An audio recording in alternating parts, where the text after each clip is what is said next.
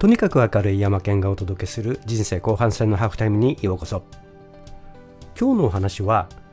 もっと早く勉強しておけばよかったをこの世からなくすツールが出たというものです。このツールですが、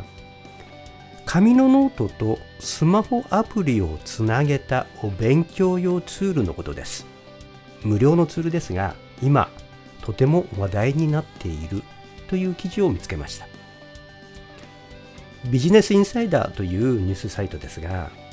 その特集企画「だから老舗は生き残る」という中で、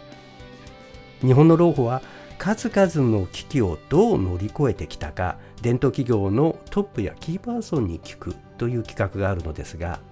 その中でつい最近取り上げられた記事です。国用のノート電子化アプリキャリーキャンパスの開発秘話についてですね。で、そのキャッチコピーが「もっと早く勉強しておけばよかったをこの世からなくす」というものです。で、この国用の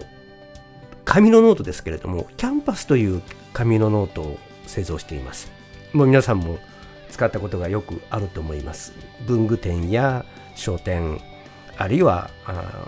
100円ショップですね、などに行っても置いてあります。で、代表的な商品でキャンパスノートという言い方をされるようですが、1975年に販売を開始したと。で、これまでにシリーズ累計で34億冊を売ってきているそうです。ということは、1冊100円だったとしても3400億円、150円だったとしたら5000億円です。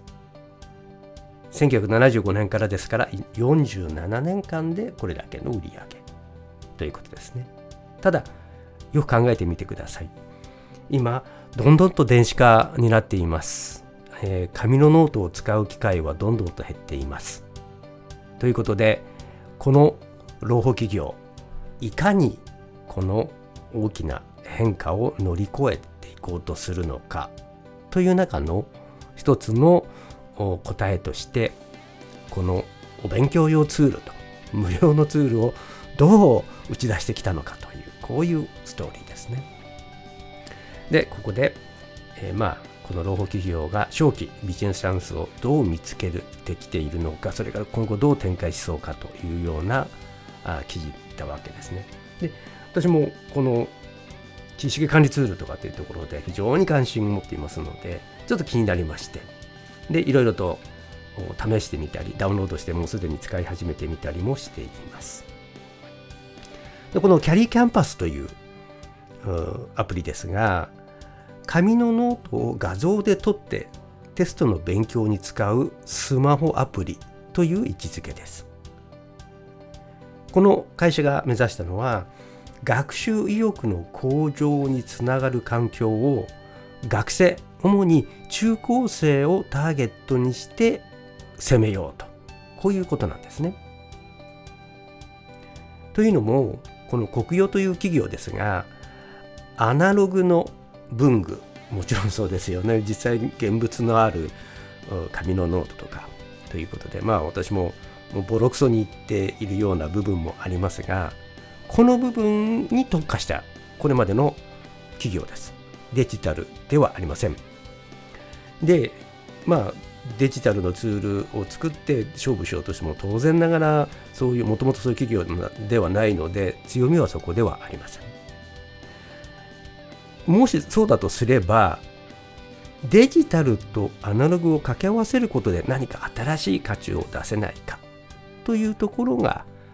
このアプリを開発した原点だというんですね。アプリのコンセプトは、ノートとテストをつなぐアプリとのことです。かなり絞り込んできてますよね。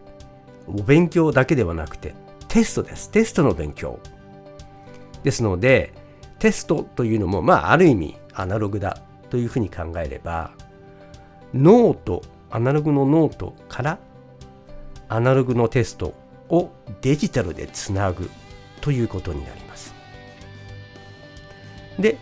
このキ光キャンパスというのはキャンパスノートを気軽に持ち運べるという意味で付けたそうです。背景としてはコロナ禍やギガスクール構想、これはあれですよね、学校を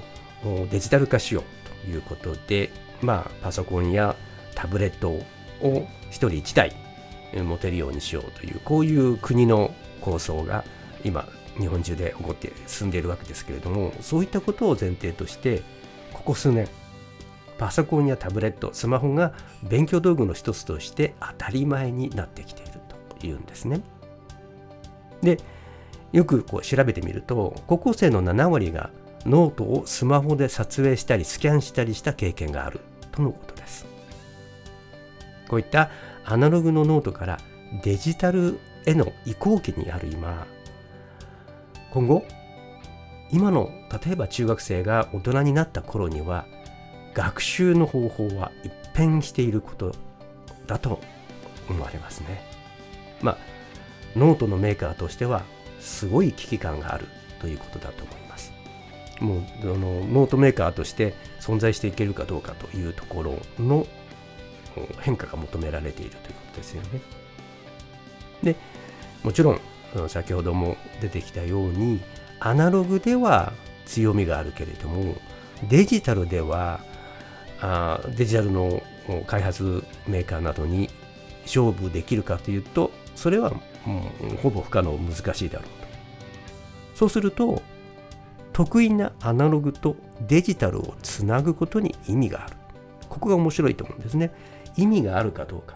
その意味を出せるかどうかというところが今一番求められているという議論がよくされますけれども、そこに意味、存在意義を求めたということなんですね。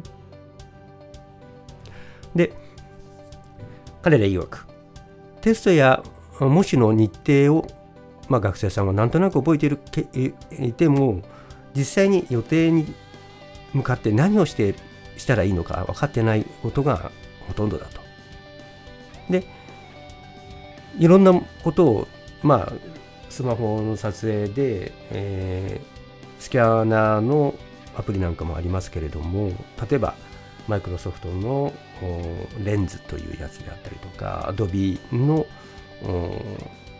スキャナーのものであったりとかあるんですけれども、学生はそういう複雑なものは使いこなせないと。であれば、もう本当にテスト用に特化したテストのためのツールとしてスキャナーと組み合わせて簡単にできるようなツールを作ろうということを考えたらしいんですね。で、できる機能としては実際の紙のノートのように赤いマーカーをつけたり緑のマーカーを引けたり、あるいは赤い下敷きのようなものありますよね。赤い文字が見えなくなるので暗記をしたり、覚えたりするのに、単語などを覚えたりするのに使われたりしますけれども、そういった機能を入れたんですね。で、そうするとアナログのノートですと一度マーカーを引いたら消すことはできないですし、メモをどんどんと書き込んでいくと見にくくなるし、汚れることもあるし、なくすこともあるし、後で見たら見直しにくかったりとかという欠点がありますけれども、デジタルであればそんなことはない。何回でも書き直せるし、消せるし、それからいつまでたっても見栄えはそのまま映した通りね、あるいはもっと綺麗になるかもしれない。そうするといろんな利点が出てくる。全教科のテストの範囲を、ノートを一つにまとめて見直せるとか、そういった整理をつけることができたりとか、それからスマホで持ち歩けますので、いつでも隙間時間、例えばテーマパークに遊びに行った時に並んでいる時間に見直したりとか、通勤途中、あるいは数学の途中でも見直せたりとか、こういったふうに隙間時間でもできるようになってくる。そうすると学習のための時間の管理っていうのがものすごく楽になってくるんですね。で、そういったの効果で非常に今人気が出てきているということです。副次効果としては資格の勉強、英語学習なんかにも使えますので、例えば公務員試験や国家試験の勉強に使っている人が出てきたりとか、あるいはそういったようなことで社会人も使う人がかなりいるらしいんですね。で、今その大学生社会人っていうグループ、高校生、中学生というふうに、アプリの登録者の内訳を見てみると、これがだいたい1対1対1ぐらい、もう均等に分かれているらしいんですね。最初は中高生のテスト勉強をターゲットにしたというところが始まっているんですけれども、結構広い層がアプリを使っているということになっている。で、大々的なプロモーションをしていないんですけれども、この1月にローンチをしたらしいんですが、3ヶ月で5万ダウンロード、目標としては3年で100万ダウンロードを目指しているということです。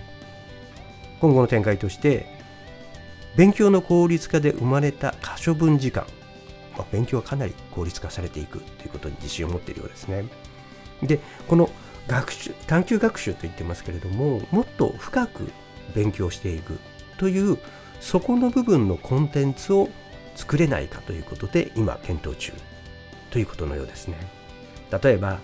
塾や予備校の先生の板書と先生の解説を組み合わせたような教材であったりとか、あるいはいろんな有料のコンテンツ、公務員試験や国家試験や資格の勉強、英語の勉強、勉強したそこにお金を使っている人たちはたくさんいますよね。で、これをデジタルでもっと、例えば紙の本で勉強するときにものすごく苦労しているって人たちはものすごく数いると思うんです。で、そういった人たちの勉強の効率化というものができれば、すごいコンテンツを提供できるようになっていくだろうと。当面の3年で100万ダウンロードと言っていますが、ここからの展開、コンテンツを展開して、デジタルとアナログを組み合わせていくことによって、その市場自体のそのニーズを取り込んでいくということができれば、ものすごいマーケット、紙のノートの市場規模をはるかに超えるマーケットを生み出すかもしれません。で、スーと呼ばれるお化けのようなキャラクターができて一緒に勉強するんですけれども、結構楽しいんですね。で、テストの勉強に機能特化しているということで、かなりこれは面白いものになるんじゃないかなと。で、私なんかもすぐに反応しまして、Twitter でぜひぜひエヴァノートやノーションなどと連携できる機能を作ってくださいと。多分最初の頃は、じゃあそんな難しいものは学生求めていないですからということで断られるんでしょうけれども、今後の展開期待したいところではあります。はい、今回、老舗企業はどのようにこのデジタル化の大変革時期に、変わろうとしているのか、どんな新しいツール、面白いツールが出てきているのか、商品が出ているのか、来ているのか、そんなお話をしてみました。はい、とにかく明るい山県がお届けする人生後半戦のカーフタイムでした。次回の配信もお楽しみに。